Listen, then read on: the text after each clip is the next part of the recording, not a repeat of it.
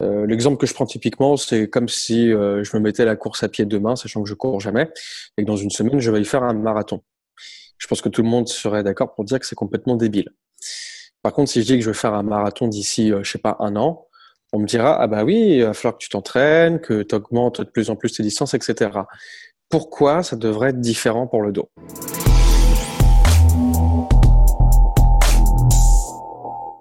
Bienvenue sur le podcast Upside Strength, la ressource numéro une pour toute chose fitness et performance en Suisse. Dans cet épisode, je reçois Antoine, dit Cerveau Musclé sur Instagram, kinésithérapeute à Paris. Salut Antoine, bienvenue sur le podcast. Salut, merci de m'avoir invité. Euh, pour ceux qui ne te connaissent pas encore, est-ce que tu peux te présenter s'il te plaît? Ouais, bien sûr. Donc, bah, je m'appelle Antoine, comme tu l'as dit. Euh, sous Instagram, je suis plus connu sous le nom de Cerveau Musclé. Euh, je suis kinésithérapeute depuis trois ans en région parisienne. J'ai un master 2 en psychologie et contrôle du mouvement. Euh, je fais aussi officieusement une, une thèse euh, sur l'anxiété et la douleur chronique. Et donc sur mon compte Instagram, moi, ce qui m'intéresse, c'est de balayer des champs comme la douleur, de les vulgariser, surtout de proposer des, des contenus fondés sur euh, sur ce qui se fait en sciences. Super. Ben écoute, on va attaquer directement dans le vif du sujet. La douleur, ça sert à quoi? euh, la douleur, ça sert à quoi? Alors, ça, c'est une très bonne question. Euh, je pense que premièrement, la douleur, c'est une fonction vitale. Euh, C'est-à-dire que si, si tu laisses ta main sur une plaque brûlante, tu vas avoir un message douloureux qui va te dire ah, il faut enlever ta main. Il y a, il y a un vrai danger. Euh, donc, initialement, c'est une, une, fonction vitale. Et là, on parle de douleur aiguë, donc c'est-à-dire une douleur qui est euh, rapide et qui dure euh, pas longtemps. Euh, quand la douleur devient chronique, au-delà de trois mois, on perd cette notion de comment dire de fonction vitale. Il n'y a plus de danger, mais la douleur persiste. Alors par plein de mécanismes, mais il n'y a plus de fonction vitale. C'est surtout une fonction qui est là pour nous embêter parce que notre cerveau pense qu'il y a toujours du danger et pourtant il n'y a plus de danger. Donc c'est plus un souci au niveau du système même de la douleur. Oui, donc je t'ai entendu parler notamment sur ton compte Insta au travers de quelques posts du système de la douleur, comme tu viens de le mentionner. Comme tu, dis, on a un système respiratoire, un système cardiovasculaire, on a aussi un système de la douleur. Et donc pour, ceux qui sont peut-être pas familiers avec cette idée, est-ce que tu peux développer un petit peu? Ouais, bien sûr. Bon, alors c'est vrai que de, définir la douleur comme un système, ça fait débat euh, euh, parmi mes collègues et parmi la recherche en, douleur. Mais moi, j'aime bien ça. J'aime bien considérer ça comme un système. Pourquoi? Euh, Parce que peut y avoir parfois des douleurs euh, qui n'ont pas de cause euh, apparente. Euh, je vais te parler d'un exemple qui est assez marquant. Donc, c'est un exemple qui avait été rapporté dans le British Medical Journal, donc une revue assez prestigieuse. Ça devait être euh, années 50, un truc comme ça. Un ouvrier qui s'était présenté aux urgences avec un clou dans la chaussure et qui, qui traversait la chaussure. Le gars, évidemment, il, se, il hurlait, il se tordait de douleur, etc. Donc, il a été décidé de le mettre sous anesthésie pour pouvoir retirer après tranquillement la chaussure. Euh, donc ils l'ont mis sous anesthésie et quand ils ont retiré la chaussure, ils ont remarqué que le clou n'avait pas du tout touché euh, un orteil ou quoi que ce soit, même pas une éraflure. Euh, et des exemples comme ça, en fait, il y en a plein où la douleur n'a aucun lien avec une, un, un, tissu lésé, une blessure musculaire ou quoi que ce soit. Euh, donc c'est pour ça que moi j'aime bien parler d'un système de la douleur, c'est parce que euh, pour faire simple, euh, la douleur c'est un message qui provient du cerveau tout le temps. Euh, que ce soit qu'on vous, vous, pince, que ce soit la plaque brûlante ou quoi que ce soit, ça vient toujours du cerveau. Il n'y a pas d'arc réflexe douloureux, euh, à ma connaissance en tout cas. Et euh, ce qui est intéressant, c'est que il y a deux deux grandes voies qui existent pour la douleur. Il y a ce qu'on appelle la voie périphérique. Donc, par exemple, quand vous vous prenez un, quand tu te prends un coup euh, sur l'épaule, euh, tu tombes ou un truc comme ça, ça va activer des petits neurones qu'on appelle les nocicepteurs. Et les nocicepteurs, en gros, ils envoient un message de danger. J'ai bien dit danger, j'ai pas dit douleur. Euh, ils envoient ce message et le cerveau décide si oui ou non il doit balancer de la douleur. En gros, c'est la meilleure réponse qu'il ait trouvée pour prévenir euh, notre perception qu'il y a un danger il envoie de la douleur. Euh, suite à ça, quand, quand tout rentre dans l'ordre, le cerveau va envoyer des messages d'inhibition. Donc, c'est-à-dire, il va envoyer des substances, donc des hormones, par exemple des opioïdes, euh, des cannabinoïdes, pour calmer justement euh, ces nocicepteurs. Et ça, c'est un peu ce qu'on appelle la voie centrale. Pour faire simple et court, parce qu'on pourrait en parler 10 heures, hein, mais pour faire simple et court, dans le cas de douleurs chroniques, peut y avoir les nocicepteurs qui sont surexcités et qui envoient beaucoup plus facilement des messages de danger, et où on peut avoir le cerveau qui soit surinterprète ces messages de danger, soit qui a du mal après à calmer un petit peu le, retour à la normale. Donc en gros, c'est ça la douleur chronique et c'est ça le système douloureux. Ça implique plein de structures cérébrales et qui se modifient dans le temps. Plus on a mal longtemps, plus le cerveau se réorganise. Donc c'est un système qui est dynamique. Pareil pour les nocicepteurs. Donc, euh, donc voilà. Je ne sais pas si tu arrives à me poser un, chiffre dessus, mais dans, cette idée de la complexité des douleurs chroniques et du fait que des fois il y a une cause structurelle, tissulaire, etc., et des fois pas, euh, est la, est-ce que tu arriverais à dire la proportion de, cas dans des douleurs chroniques où il y a vraiment encore un souci structurel, ou alors au contraire où c'est vraiment euh, je veux pas dire juste dans la tête du patient parce que ce serait, ce serait faux de le dire comme ça. C'est, plus que juste la tête, mais dans le, système de la douleur, on va dire. Euh, en toute honnêteté, j'ai pas de chiffres. Mmh. J'ai vraiment pas de chiffres. Alors, j'ai peut-être un exemple pour en parler. On parle souvent de, pour les maux de dos, de lombalgie non spécifique. C'est-à-dire qu'il n'y a pas de structure en particulier qui expliquerait une douleur. Je ne sais pas combien de pourcentage ça représente des lombalgies, mais je sais que c'est un pourcentage qui est nécessairement très important. Euh, maintenant, je ne sais pas du tout. Maintenant, il suffit de regarder aussi tout ce qui est lumbago, etc. Euh, il est tout à fait possible qu'il n'y ait pas de cause structurelle particulière et qu'il y ait quand même une douleur. Donc, euh, un pourcentage, je pourrais pas te dire, mais il y en a un sacré paquet. Donc, pour continuer sur ce lien entre les douleurs chroniques et les euh, les défauts ou les, soucis, on va dire, structurels ou non. Est-ce que tu peux parler un petit peu du rôle des, IRM et des radios quand on parle de douleur de dos Et est-ce que c'est une bonne idée d'aller faire une radio, faire un IRM si on a des, problèmes de dos? Alors ça, c'est une très très bonne question. Est-ce que les imageries ont un intérêt pour les douleurs de dos? Euh, Je vais te répondre oui et non. Je vais te faire une réponse de Normand. Euh, donc dans l'idée, ce qu'on a remarqué, c'est que parmi les gens qui n'ont pas mal au dos, il y en a beaucoup, beaucoup, beaucoup euh, qui ont des hernies discales, de l'arthrose, etc., etc.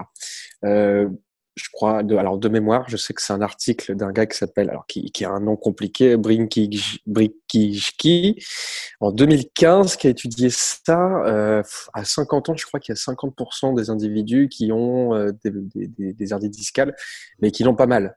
Mmh euh, donc ça, c'est intéressant. Maintenant, euh, du coup, l'imagerie pourrait en fait faire plus de mal que de bien, c'est-à-dire euh, le patient a mal au dos, il va faire son imagerie, on lui dit bah vous avez l'hernie discale, et le patient se dit oh putain je suis dans la merde, il va aller sur Doctissimo et en effet il va comprendre qu'il est dans la merde alors que pas du tout en fait. Merci Doctissimo d'ailleurs. Mais mais parfois ça peut être utile. Euh, en fait, quand tu es thérapeute, tu as ce qu'on appelle des, drapeaux rouges.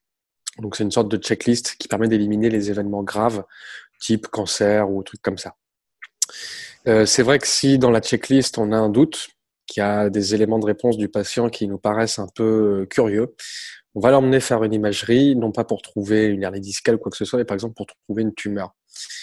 Donc l'imagerie médicale, oui, mais à prescrire avec bonne intelligence, si je puis dire. Ce qui n'est trop fait aujourd'hui. Donc, donc, comme tu as dit, ça peut engendrer presque une panique de la part du client s'il voit quelque chose sur les images alors qu'en fait, il n'a pas de douleur et donc peut-être un, faux signal d'alarme. Donc... Ou, même s'il a mal, euh, il peut se dire bah, c'est à cause de ça, hmm. donc je suis foutu, etc. Alors que pas du tout, il y a des solutions très simples pour qu'il aille mieux. Et donc, et donc dans ces cas-là, comment est-ce que tu rassures un, client, un patient qui aurait été exposé à ces images ou à cette information et qui maintenant associe sa douleur à un, défaut structurel potentiellement? Euh, en fait, souvent, je vais, je vais avoir deux temps. Alors, je ne sais pas si c'est la bonne solution, mais je fais comme ça souvent. Et ça me rappelle un patient qui était venu justement, qui me disait j'ai mal au dos, j'ai l'hernie discale, euh, j'ai la trouille, machin. Il m'avait posé une bonne question. Il m'a dit mais si j'ai une hernie et que c'est ça qui me fait mal, euh, qu'est-ce que vous vous allez pouvoir faire? Parce que bon, vous êtes kiné, vous n'êtes pas chirurgien, vous n'allez pas m'enlever la hernie. Je lui dis vous avez tout à fait raison. Je ne peux pas vous enlever votre hernie. Euh, maintenant, ce qu'on sait, c'est que dans 66% des cas, même 70% pour les populations européennes, euh, les hernies vont disparaître spontanément. Notre corps va détecter qu'il y a un truc qui dépasse, il y a un truc en trop, et du coup, il va couper ça et le recycler. Bon. Euh, deuxième truc, c'est que souvent, je leur montre les chiffres. Il y a plein de gens qui ont des hernies et qui ne souffrent pas du tout. Ensuite, je vais leur montrer euh, parfois d'autres d'autres résumés de papier en leur disant, vous voyez, des gens qui, comme vous, avaient un, un diagnostic de hernie, ils ont fait un petit programme de kinésithérapie et au bout d'un mois, un mois et demi, ils n'avaient plus mal. Souvent, ça rassure. Ça rassure les gens. Après, ils me disent, mais pourquoi j'ai mal? Et c'est là où bah, je refais un peu le speech, tu vois, comme je t'avais dit en début de podcast euh, sur la douleur, euh, en prenant une image très simple, en prenant euh, ce, qu'on a, ce que moi j'appelle le détecteur de fumée. Donc, le détecteur de fumée, euh, il détecte pas une fumée pour euh, une, une, fumée de cuisson, une fumée de four, etc. Il détecte une fumée qui est bien noire, bien consistante, et vraiment il y a quelque chose qui est en train de flamber et qui devient problématique. Système de la douleur, c'est à peu près pareil. Il faut voir ça comme un détecteur de fumée. Quand tout va bien, quand le système fonctionne bien, bah, il s'active pas pour un oui, pour un non. Et euh, quand le système est un peu déréglé, bah, il peut devenir plus sensible et s'activer pour un oui, pour un non. Et souvent, donc, je leur fais un bilan complet. Donc, je leur demande est-ce qu'ils dorment bien, est-ce qu'à la maison ça va bien, est-ce qu'au boulot ça va, est-ce qu'ils sont sportifs, est-ce qu'ils sont euh, plutôt heureux, est-ce qu'ils sont anxieux, dépressifs? Enfin bref, je fais un check-up un peu complet. Euh, très souvent, il y a des réponses comme euh, au boulot, ouais, j'ai beaucoup de boulot, j'ai la pression, ou euh, à la maison c'est compliqué. Enfin bref, souvent des réponses euh, comme ça. Je leur dis, bah, voyez, votre douleur, votre expérience douloureuse, eh bien, c'est tout ça. C'est tout ça, et on pourrait dire peut-être que la hernie a, a engendré un petit peu d'inflammation, et c'était cette inflammation était quelque part la goutte d'eau qui a fait déborder le vase. Euh, on peut travailler sur plein de, plein de thèmes ensemble. Alors, vraisemblablement, les soucis au boulot, je peux pas y faire grand-chose.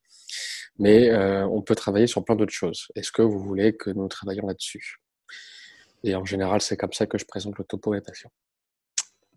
Tu as parlé en passant de, donc du, rôle que joue le, stress, le, sommeil ou le manque de sommeil. Est-ce que tu peux parler un petit peu plus des, effets donc du, manque de sommeil, par exemple, sur une douleur? Euh, qu'elle soit, bah, on va prendre le, le cas d'une douleur chronique par exemple, ouais. et, et, donc le stress aussi dans, dans ce même euh, paradigme. Bien sûr. Alors en fait, pour ce qui est euh, du sommeil et de la douleur, bon, au niveau de la littérature, on peut retrouver souvent qu'un que des gens qui dorment moins de 7 heures peuvent avoir une production plus élevée de molécules inflammatoires. Pour ceux que ça intéresse, c'est du IL-6, du TNF, alpha, etc. Bon, dans la littérature, c'est pas évident. Il y a des études qui trouvent qu'il y a moins de production, d'autres qui trouvent qu'il y a plus de production. J'ai l'impression que globalement, c'est tend plutôt vers du plus. Mais bon, à prendre avec des pincettes. Euh, ce qu'on voit aussi, c'est que le, tout le système donc, inhibiteur de la douleur, donc tout ce qui est opioïdes et potentiellement cannabinoïdes, cannabinoïdes, la recherche est encore très, très jeune là-dessus, euh, va moins bien fonctionner aussi. Euh, ce qu'on voit aussi, c'est qu'il y a pas mal d'effets euh, immunitaires. Donc, on a parlé de l'inflammation qui est réponse immunitaire. Il y a aussi d'autres effets sur l'immunité. Et pour faire très simple, parce que bon, je maîtrise pas le sujet très bien, euh, le système immunitaire a un rôle aussi dans la douleur. Donc, il est possible qu'avec une moins bonne régulation du système immunitaire qui se fait pendant le sommeil, hein, le système immunitaire est surtout régulé pendant le sommeil, mmh. il est possible que ça amène à plus de douleur. Euh, pareil au niveau de, l'activité euh, corticale, au niveau des aires cérébrales, on peut remarquer qu'avec le manque de sommeil, il y a des aires euh, liées à la douleur qui, sont plus actives. Ce qui est intéressant de voir, c'est que les patients qui, qui, ont des douleurs chroniques dorment moins bien que ceux qui n'ont pas de douleur. Donc leur sommeil est moins qualitatif, ils vont avoir des réveils nocturnes, etc., etc., et moins quantitatif, ils vont dormir moins longtemps. Maintenant, qui de l'œuf ou de la poule voilà. Est-ce que c'est parce qu'ils dormaient mal qu'ils ont développé des douleurs chroniques ou est-ce que c'est parce qu'ils ont des douleurs chroniques qu'ils dorment mal? Moi, je ne sais pas où est le point d'entrée. Tout ce que je peux dire, c'est que c'est un véritable cercle vicieux. Donc, on dort moins bien, on a plus mal, on a plus mal, on dort moins bien, et ainsi de suite. Où est-ce que tu, commences avec tes patients? Dans un, dans un cas comme ça où il y a clairement un manque de sommeil, du stress au niveau, au niveau individuel Comment est-ce que tu abordes ces sujets-là qui sont alors bien sûr, tu, tu, peux les aborder avec, avec, tes, avec tes, tes patients, mais c'est peut-être pas nécessairement pour ça qu'ils sont venus te voir. Donc, comment est-ce que tu fais cette transition pour les, pour les amener vers la réalisation que, en fait, c'est ces choses-là qu'il faut, qu'il faut regarder, pas seulement euh, faire certains mouvements, pas faire certains mouvements, etc. Mmh. Euh, bah, je pense que déjà que ce qu'on appelle vulgairement le stress, euh, c'est très fréquemment admis que ça peut augmenter les douleurs, même chez les patients. Souvent, ils le disent eux-mêmes, hein, je suis stressé, c'est peut-être ça qui me fait mal, etc. Euh, et en fait, je leur dis simplement que bah, le sommeil, le manque de sommeil, on peut rentrer ça dans la case stress. Donc, je leur dis, voilà, en fait, on, quantifie votre stress, On fait comme un comme un verre, un verre d'eau. Euh, donc il y a le stress au travail, le stress à la maison, le sommeil. Ah, est-ce qu'on est-ce qu'on déborderait pas un petit peu du verre? Donc c'est comme ça en général que je leur explique pourquoi je leur demande ces questions. Et euh, pour gérer ça, alors je suis pas un produit sommeil, mais souvent je leur propose bah, euh, soit de faire quelques petits exercices respiratoires qui peuvent euh, les détendre un peu. Bon, ça c'est pas très, euh, je sais, je suis pas sûr que ce soit éprouvé scientifiquement, mais je le fais quand même. Ça m'arrive de pas faire que du 100% science, j'avoue. Euh, ou sinon éventuellement de, de se mettre des, des petits, une petite vidéo vidéos détente ou des choses comme ça. Voir en fait si on peut changer un petit peu leur rituel avant de dormir hmm. pour voir si ça peut changer leur sommeil. Après, euh, si, si ça marche pas, en général, je réadresse vers, vers des confrères et consoeurs qui, qui eux, sont, sont plus à même de, de, donner des conseils par rapport au sommeil et par rapport à un, un facteur euh, psychologique en général. Voilà, je suis pas psychologue. Euh, je peux détecter en effet des sources de stress, etc. Mais euh, comme je te le disais, je suis pas du tout apte et je sais pas faire euh, par exemple, pour faire des prises en charge psychologiques de mal-être au travail. Ça, ça, me dépasse. Mmh. Et du coup, je vais conseiller aux gens éventuellement de consulter pour ça. Et dans ta, dans ta formation de kiné, est-ce que c'est des sujets que vous abordez, donc le, entre guillemets, le coaching du client et dans sa vie de tous les jours, à la maison, les habitudes, le sommeil, etc. Est-ce que ça rentre en ligne de compte? Quasiment pas. Et en fait, dans une rééducation, on va toujours nous dire oui, il faut bien demander le mode de vie du patient, etc., etc. Mais c'est pas développé du tout et tout ce qui est prise en charge, enfin on va dire en tout cas repérage psychologique, que ce soit de la psychologie pure ou de la psychologie par exemple liée au mouvement, tout ce qui est euh, peur du mouvement, etc. Euh, c'est pas du tout abordé. C'est pas du tout abordé. Je n'en avais jamais entendu parler jusqu'à il y a deux ans, parce que ça fait vraiment deux ans que je m'intéresse vraiment beaucoup à tout ça. Euh, ce n'est pas abordé du tout, mais je sais que maintenant ça commence à l'être, étant euh, aussi enseignant en école de kiné. Euh, ça, j'en parle beaucoup à mes étudiants et j'avais fait tout un cours magistral sur justement douleur et, euh, facteurs psychosociaux. Et, comment tu, comment les, les élèves ils abordent ces, ces sujets-là? Comment est-ce qu'ils les reçoivent? Vu que comme tu as dit, c'était peut-être pas nécessairement, ça faisait pas nécessairement partie du cursus jusqu'à il y a très très peu de temps. Euh, donc, est-ce qu'ils sont, est-ce sont ouverts à ce genre d'informations? Est-ce qu'il y a, un, tu, tu, vois un peu de résistance? Peut-être des gens qui disent oui, mais ça c'est pas notre ressort, c'est pas de nous de faire ce travail, etc. Euh, alors, quand je parle de psycho et de douleur, j'essaye toujours de rester dans, dans une sphère kiné. Mmh. Donc, euh, comme je te disais, tout ce qui est sentiment d'auto-efficacité par rapport à un mouvement, euh, peur du mouvement, etc., etc. Euh, c'est très très bien reçu. Les étudiants euh, sont, sont vraiment euh, très intéressés par ça, donc c'est super cool. Mmh. Et surtout, ça permet de leur ouvrir des champs plus larges que juste de la biomécanique, qui a ses limites. Euh, et qui toute seule ne peut pas, je pense, ne peut pas résoudre des douleurs chroniques. Donc, euh, ils sont très très ouverts à ça, ils sont très très intéressés, et euh, je pense que, que c'est des belles portes ouvertes pour ça. Tu as parlé plusieurs fois maintenant de la peur du mouvement. Ouais. Est-ce que tu peux développer un petit peu là-dessus? Qu'est-ce que ça, qu'est-ce que ça veut dire? Euh, Qui en souffre? Est-ce que beaucoup de monde en souffre? Est-ce que, est-ce que c'est peu commun? Comment, comment tu vois ce sujet-là? Donc la peur du mouvement, dans le jargon, on appelle ça la kinésiophobie. Euh, bah, c'est, enfin vraiment, ça porte bien son nom, la peur, d'un mouvement. Donc par exemple, quelqu'un qui a mal au dos et qui va avoir peur de se pencher en avant euh, développe de la kinésiophobie. Euh, en fait, ça vient des thérapies cognitives comportementales, donc de psychologie. C'était par exemple les gens qui avaient la, la, la phobie de prendre l'ascenseur. Euh, et en traitement, il proposait en fait ce qu'on appelle une exposition graduelle, c'est-à-dire que euh, pour un ascenseur, par exemple, au début, on faisait appuyer euh, sur le bouton de l'ascenseur, par exemple. deuxième séance, enfin, je, je, fais en accéléré et en très gros, mais deuxième séance, on faisait rentrer dans l'ascenseur avec quelqu'un d'autre mmh. et en laissant les portes ouvertes. Et en fait, petit à petit, on arrivait à aider les gens pour reprendre l'ascenseur. Et ben en kinésithérapie, c'est à peu près pareil. La kinésiophobie, ça peut concerner beaucoup de gens euh, par peur de la douleur. En fait, quand il y a un mouvement qui leur fait mal, bien souvent, ils vont l'éviter. Donc, ce qu'on appelle le modèle de peur-évitement. Le problème dans ce truc-là, c'est que c'est un facteur de risque de, de, chronicisation de la douleur assez important. Donc, quelqu'un qui a une kinésiophobie, euh, qui a pas et qui a pas mal depuis, qui a mal par exemple depuis deux semaines, pour moi, ça m'interpelle tout de suite et il faut très vite travailler dessus parce que c'est un vrai risque que la douleur persiste. Euh, pour travailler dessus. Donc, on emprunte euh, ce qu'ils ont fait donc dans les thérapies cognitivo-comportementales, dans les TCC, et on peut faire de l'exposition graduelle. Typiquement, quelqu'un qui a peur de, de se pencher en avant, bah, par exemple, je vais d'abord lui faire plier les jambes, après je vais le faire travailler assis en se penchant en avant et ainsi de suite. Euh, mais c'est hyper important. Alors, pareil, j'ai pas de chiffres hein, sur la kinésiophobie. Euh, moi, je sais que j'en ai souvent en cabinet et euh, il faut très vite travailler dessus. Tu parles de, de mouvement, peur du mouvement, il y a le mot posture qui vient à l'esprit. Je sais que c'est un, c'est un mot un petit peu qui, qui, qui, fait beaucoup débat, pour, pour le dire simplement. Donc, si toi, tu, tu avais l'opportunité, et je te la donne maintenant, de définir la posture. Pour toi, qu'est-ce que ça veut dire la posture? Et quelles sont les, peut-être les, les, les, fausses, les fausses idées que les gens se font à propos de la posture? Alors définir la posture, je vais essayer de faire un truc générique. Euh, la posture, c'est la stratégie que notre corps a mis en place pour faire face à la gravité. Euh, en français, ça voudrait dire la façon dont on se tient, tout simplement, à un instant T. Euh, souvent, on a incriminé la posture dans le mal de dos, parce qu'on se tient pas assez droit, parce que on plie le dos pour pour ramasser un objet, etc., etc. Euh, pour ce qui est de la posture euh, assis, euh, est-ce qu'il faut s'asseoir droit? La réponse c'est clairement non.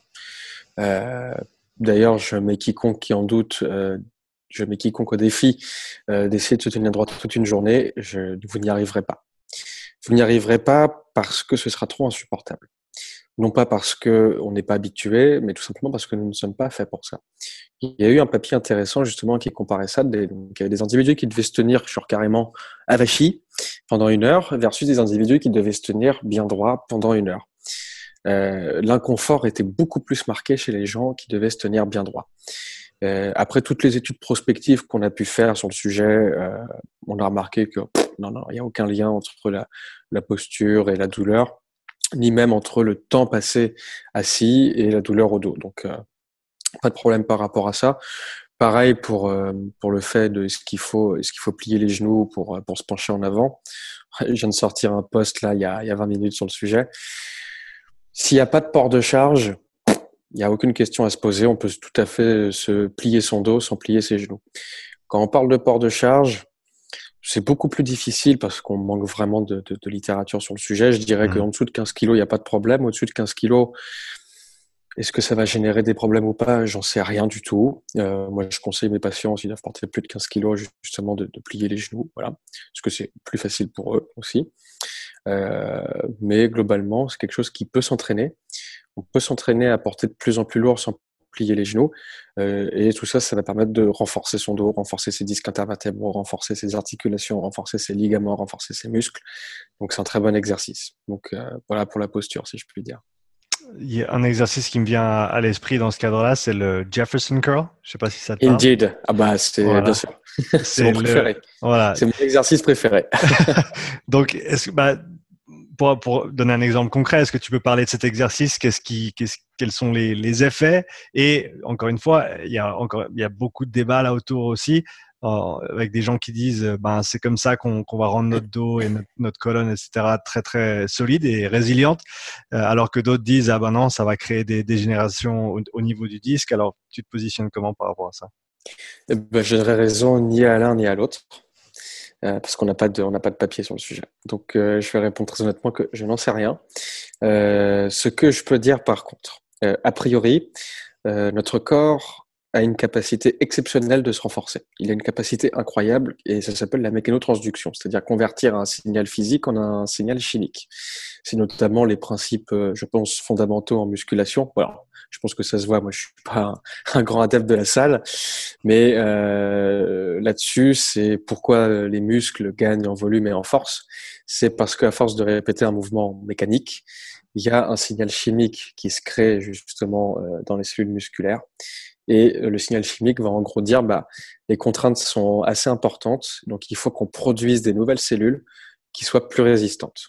C'est comme ça que ça marche, tout simplement.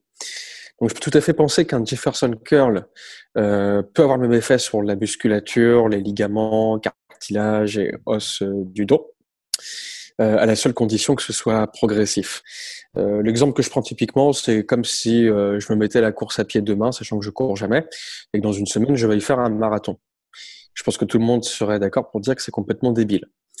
Par contre, si je dis que je vais faire un marathon d'ici, je sais pas, un an, on me dira ah bah oui, il va falloir que tu t'entraînes, que tu augmentes de plus en plus tes distances, etc. Pourquoi ça devrait être différent pour le dos? Pourquoi euh, Je pense que si on commence, qu'on n'a pas l'habitude de faire du Jefferson, si on commence, allez, je dis une bêtise, à 10 kilos, et que petit à petit, sur plusieurs mois, on augmente et qu'on arrive à 40 kilos, moi, ça me paraît très bien. De toute façon, évidemment, il y aura une limite physiologique. Euh, c'est comme tout, hein. On peut pas soulever 1000 kilos avec notre corps, c'est pas possible. Il y a une limite à nous de la trouver. Mais euh, si c'est fait progressivement, pour moi, il y a toutes les raisons pour que, pour que ça aille bien. Euh, Le corps s'adapte. Le corps s'adapte. En parlant de, de, la posture, pour continuer un petit peu sur ce sujet-là, tu avais fait une série de stories sur ton Insta par rapport à une émission sur France 2, si je me trompe pas, qui parlait. Je sais pas du tout de quoi tu parles. qui parlait justement de je veux dire, c'était assez, c'était assez bizarre euh, pour pour le dire pleinement, la façon dont il présentait les choses et ce qu'il fallait faire et pas se faire. Un exemple, c'était que la personne était assise à une, à une chaise, elle se penchait vers le côté pour aller chercher quelque chose dans le frigo, je crois, et la personne qui était censée être l'expert ou l'experte dans l'émission disait ah non, il faut absolument pas faire ça, il faut pas courber le dos ni de côté ni devant. Euh, Comment est-ce qu'en 2020, en sachant toute la, littérature qu'il y a sur le sujet et euh, toutes les, consensus, on va dire, qu'il qui, peut y avoir dans le domaine, comment est-ce qu'on trouve encore des positions comme celle-ci qui sont euh, envoyées au, grand public comme si c'était la, seule, la seule façon de voir les choses, qui en fait peut avoir un effet, euh, qui pourrait avoir un effet néfaste sur beaucoup de monde. Bah, je te dirais que la littérature existe, elle est assez riche. Faut-il la lire? Hmm. Et euh, alors, j'ai pas de chiffres là-dessus, mais je peux penser, et je vise absolument personne, je peux penser que la littérature, souvent, elle n'est pas lue. Elle n'est pas lue, c'est aussi pour ça que j'ai fait mon compte pour essayer de, de, de, faire des résumés, si je puis dire.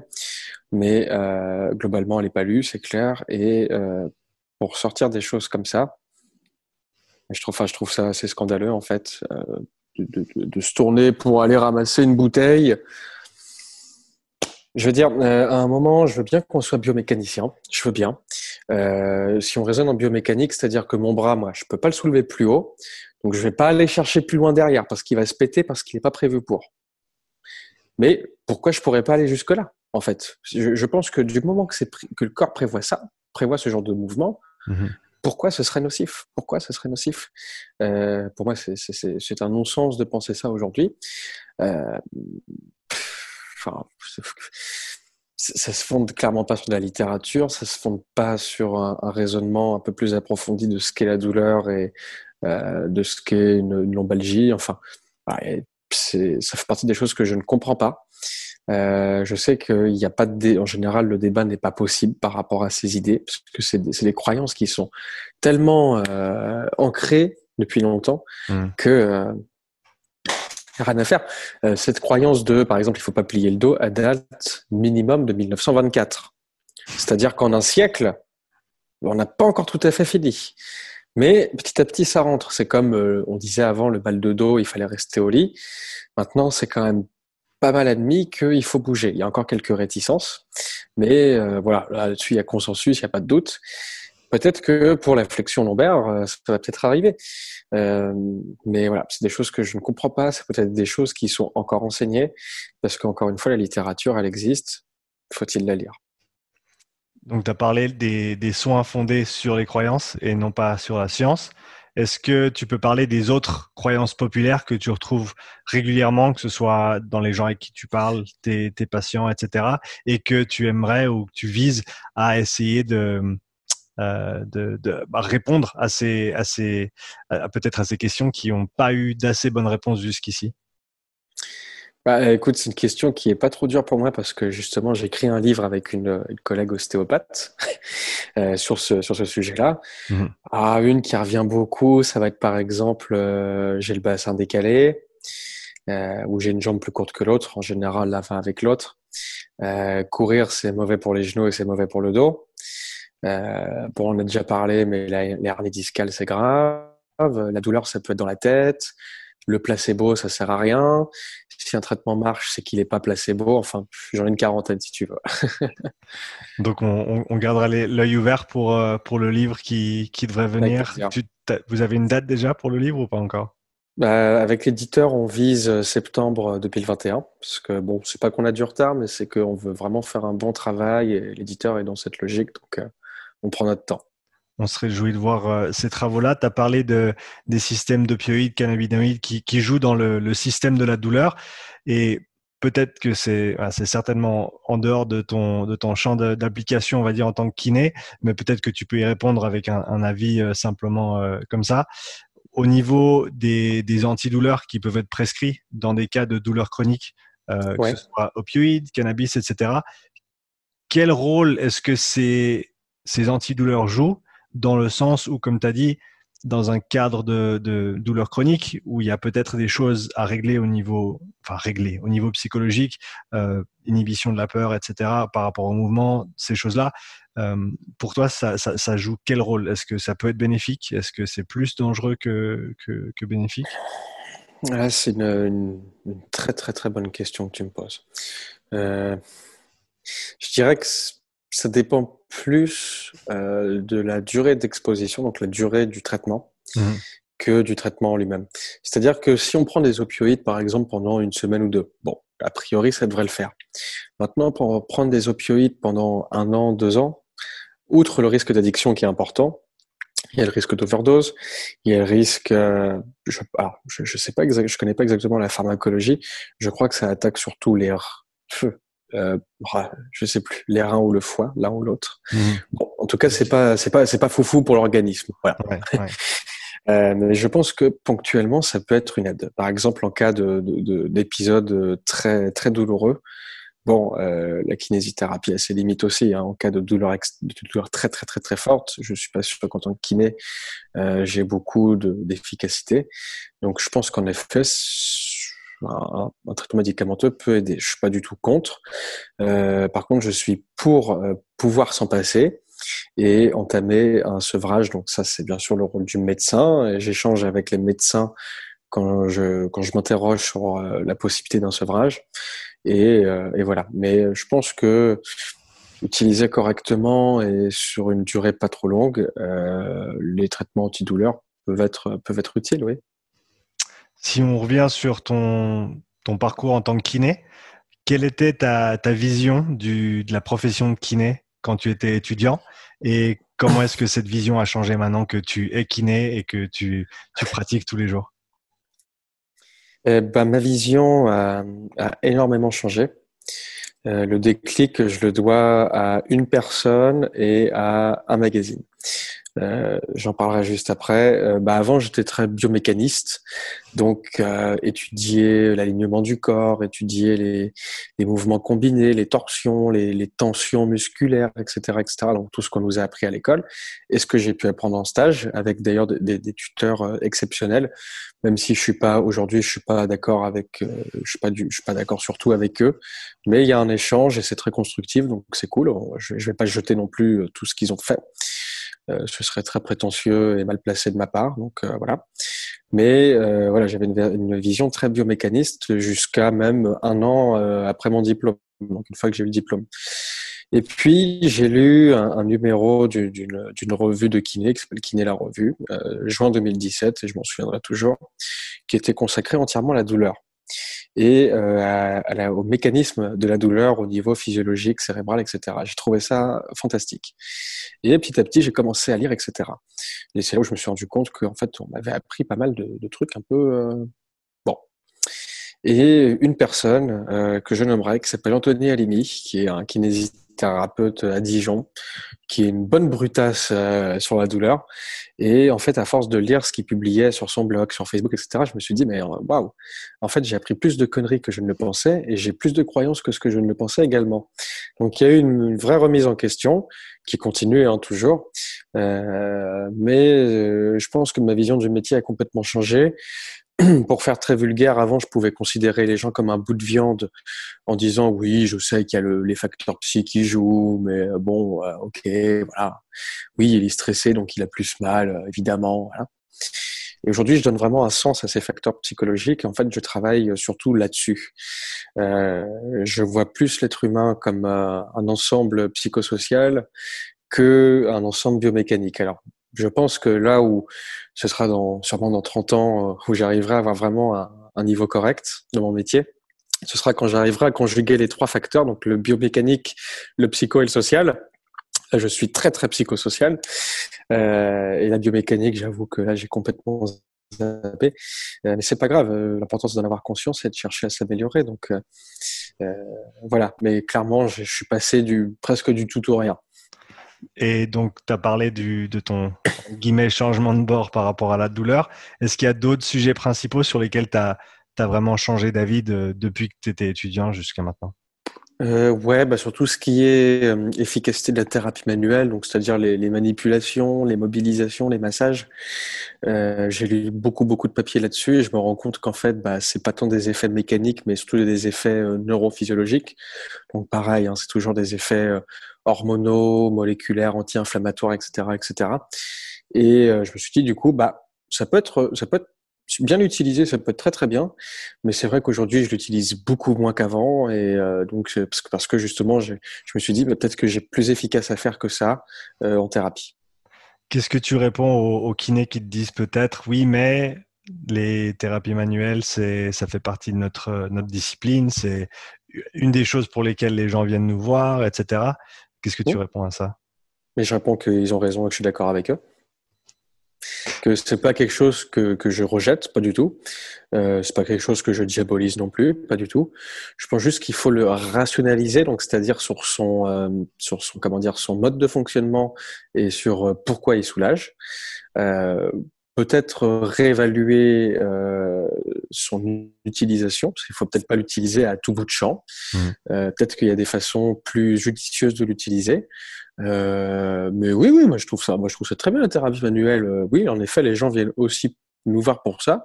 Et souvent, moi, je demande aux gens euh, qu'est-ce que vous attendez de la consultation? Est-ce que vous attendez à ce que je vous touche? Est-ce que vous attendez à ce qu'il y ait de l'exercice? Est-ce que, est-ce que voilà Et euh, je suis assez surpris de la réponse de mes patients. Et il y en a en fait beaucoup plus que je ne le pense qui répondent euh, bah, je m'attends à faire des exercices.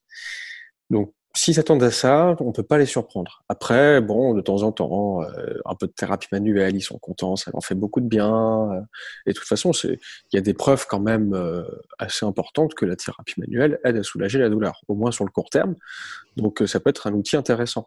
Mais encore une fois, c'est juste de pas le de pas le balancer à tout va, de pas avoir un automatisme thérapie manuelle parce que euh, parce qu'on nous a appris ça à l'école et que c'est vrai que c'est intéressant. C'est même si tu veux au niveau euh, comment dire au niveau du, du, du faire, euh, c'est sympa à faire de la thérapie manuelle. Tu utilises tes mains, euh, c'est des prises intéressantes, bon, mais euh, peut-être qu'il faudrait pas la faire aussi systématiquement. Bon après ça c'est mon avis bien sûr, mais en gros voilà ce que je leur répondrai.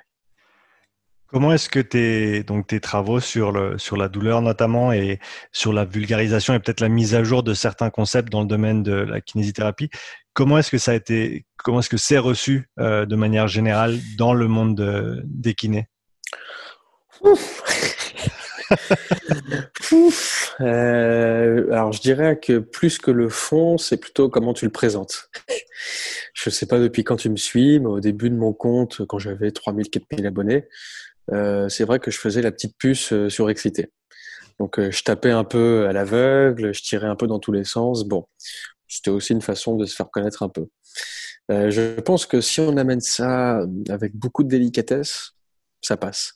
Là aujourd'hui, je, je, suis beaucoup moins dans le dégommage de techniques, enfin de, dans, le, dans, le, busting, si je puis dire, mmh. plus dans la présentation de concepts et de techniques qui fonctionnent sans dénigrer les autres. Du coup, je parle pas du tout des autres.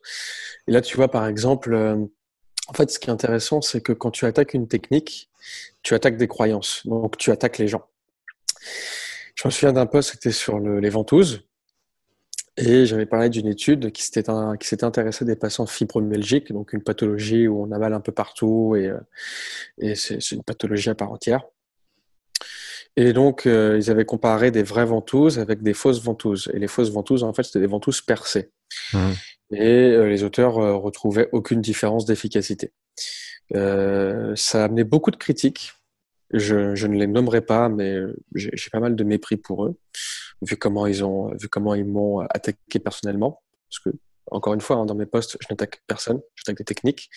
Euh, moi, quand on me répond, c'est toujours pour ma gueule. Donc, euh, voilà. Donc, j'ai du mépris pour ces gens-là.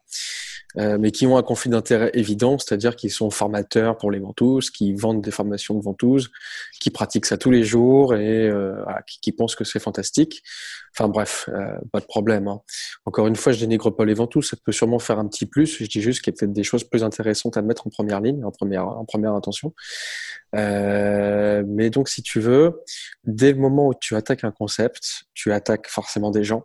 Enfin, les gens se sont attaqués en tout cas, parce qu'ils existent à travers ces concepts, mmh. mais forcément là c'est mal reçu. Euh, en changeant la forme, en étant plus doux et en disant pas que ça sert à rien, mais en disant ça peut tout à fait avoir une utilité, euh, je crains que en fait quelque part ça ne serve à rien parce que les gens vont juste se dire ah bah il confirme ma croyance, il me dit oui ça peut être utile et le reste ils le lisent pas. Donc euh, c'est je te dirais euh, je pense que dans ceux qui me suivent, il y a 80% où je prêche des convaincus. Mmh. Euh, il y a 10% où je prêche que dalle. Et il y a peut-être, euh, voilà, il me reste combien? Il me reste 10%. Euh, ouais, 10%, ça me paraît beaucoup trop de gens qui se posent des questions. Mais peut-être, après, j'en sais rien. Encore une fois, c'est qu'une idée que je me fais. Ça se trouve, c'est beaucoup plus. Mais je pense que oui, euh, il doit y avoir 10% des gens qui réfléchissent, qui du coup, ils se disent, ah bon, bah alors je vais peut-être reconsidérer le truc. Ou... Et c'est le but, en fait. Le but, c'est pas de dire que j'ai raison, que, que je suis le meilleur. Et loin de là. Ça se saurait si j'étais le meilleur kiné. Je pense que j'ai beaucoup, beaucoup de progrès, j'ai beaucoup de chemin à faire et c'est tant mieux. Euh, pareil en lecture d'articles. Hein. Euh, parfois, je revois mes positions parce que je me trompe, ça arrive. Hein. Mmh. Euh, les, études évoluent aussi. Mais l'idée euh, principale de ce compte, c'est de faire réfléchir et de se dire, bah, peut-être que ce que j'ai appris, bah, peut-être que c'est pas si juste que ça, peut-être qu'il y a mieux à faire, peut-être que ça fonctionne pas euh, comme je le pensais, etc., etc. C'est vraiment avoir une sorte de pensée critique. Euh, je, je me revendique pas zététicien parce que je n'ai pas leur intelligence, mais euh, je pense voilà me dire, je, pense pouvoir remettre des choses en question. Donc c'est vraiment le but. Si tu pouvais choisir de, de, voir une chose plus souvent de la part des kinés, euh, de manière générale, ce serait quoi? De la lecture d'articles. Et avait J'aimerais bien que, que mes confrères euh, lisent un peu plus. Mes confrères et consorts lisent un peu plus euh, et ne trouvent pas le prétexte de euh, j'ai pas le temps ou etc euh, etc. Mmh. On a toujours le temps si on veut si on veut se l'accorder et lire un papier par semaine, ça me paraît quand même tout à fait jouable, euh, sans avoir des connaissances aiguës en lecture critique, mais au moins se faire quelques idées. Donc j'aimerais bien ça. Et s'il y avait une chose que tu aimerais voir moins souvent? Des critiques pour les, enfin des, critiques très négatives, enfin des critiques non constructives par rapport à tous ces concepts jeunes qui sont euh, le hands-off, donc c'est-à-dire moins toucher ses patients et tout ce qui est par exemple téléconsultation, etc. Avoir des critiques euh, constructives, super. Avoir des attaques, genre euh, c'est de la merde, etc. Ça sert à rien. Antoine, c'était un plaisir. attends, je suis désolé, bah, je vais en dire une deuxième. Non, non, vas-y, vas-y. vas-y, enchaîne. enchaîne. Euh, j'aimerais aussi, j'aimerais surtout, le plus important pour moi, c'est que pour promouvoir notre belle profession, plutôt que de taper sur les ostéos, les chiropracteurs à longueur de journée, plutôt que de dénoncer, eh ben, on sache nous se mettre en valeur. Euh, c'est pour ça que j'essaye actuellement de monter un projet de revue systématique sur l'efficacité économique de la kinésithérapie pour dire, bah voilà, on a la preuve que bah, on est utile. Plutôt que de dire, bah, nous, on sait mieux faire que les ostéos, machin, blabla, c'est des charlatans, machin. Non, ça, ça sert à rien. Ça n'a rien de constructif notre profession. Donc, mettons-nous en avant euh, pour ce que nous faisons, pas parce que les autres font ou ne font pas. Voilà ce que je voulais juste rajouter. Et donc pour euh, ceux qui souhaitent suivre euh, tes travaux donc sur ton, ton Insta et, et peut-être ce, ce, nouveau projet que tu as, ainsi que le livre que, qui sortira plus tard l'année prochaine, où est-ce que les, les, gens peuvent euh, trouver plus d'infos sur toi? Alors, ils peuvent aller sur Instagram, donc Cerveau Musclé, et sur YouTube, où bon, j'ai un peu de mal à produire, mais j'essaye. Donc, pareil, Cerveau Musclé. voilà, où on peut me trouver surtout. comme je disais avant, Antoine, c'était un plaisir d'échanger avec toi aujourd'hui. Je te souhaite une bonne fin de soirée et à bientôt. À bientôt, merci beaucoup. Ciao.